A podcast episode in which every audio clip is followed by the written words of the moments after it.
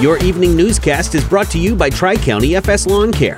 Now is the time to call Tri County FS Lawn Care to schedule your custom lawn application program. Offering installment plans and online bill pay, your lawn can be the best on the block. Call 618 498 5534. Alton police have a person of interest detained after two were injured in gunfire on July 4th. I'm David Olenbittle. Here's what you need to know.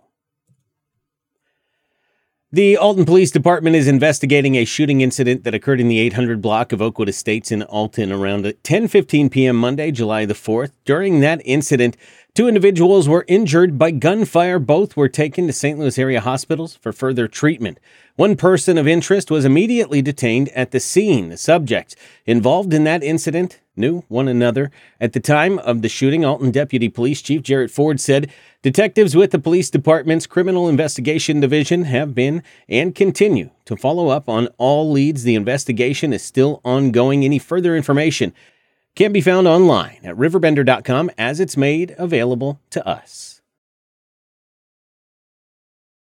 The Village of Godfrey Fun Fest at Glazebrook Park closed the 4th of July festivities Monday around the area in style with strong attendance and a whole lot of fun. Godfrey's event featured vendors, face painting, food trucks, inflatables, and a lot more. Another bright spot was the T-ball and pitching machine awards at 5:30 in the evening before the fireworks, a proud moment for parents and children. Photos of all the fun can be found online along with a video of the fireworks at riverbender.com.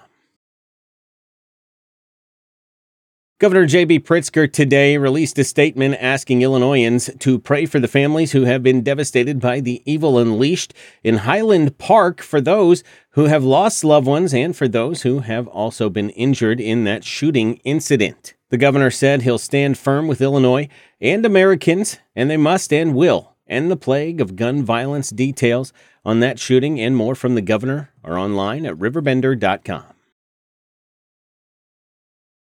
COVID 19 vaccines for patients ages six months and older are now available at HSHS Medical Group drive through locations. Testing to the public at locations in Decatur, Springfield, and O'Fallon are also available through drive through. Appointments are required for all vaccine doses and testing. Established patients may receive vaccines and testing at some primary care clinics as well. Call your local HSHS Medical Group primary care office to check for availability there or go online to make your vaccine appointment at myhshs.org. Beverly Farm Foundation has announced that its annual fireworks display is again open to the public and scheduled for this Friday, July the 8th, with the event being held at Beverly Farms on Humbert Road. The Beverly Farm Resident Choir will be performing at the campus pavilion at 7:30 Fireworks will start at 9. Hayden Garner drove in three for Alton's post 126 Senior American Legion baseball team Sunday afternoon, but a five run fourth inning was the difference with Eureka, Missouri defeating the Legionnaires 9 5 to take third place in the Washington, Missouri 4th of July tournament. Box scores for that game are online at riverbender.com.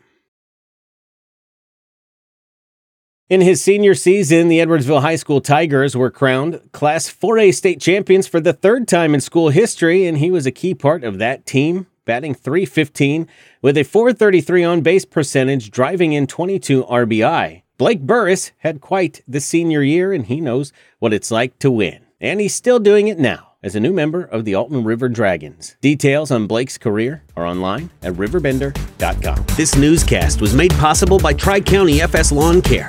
Riverbender.com, your number one source for everything local.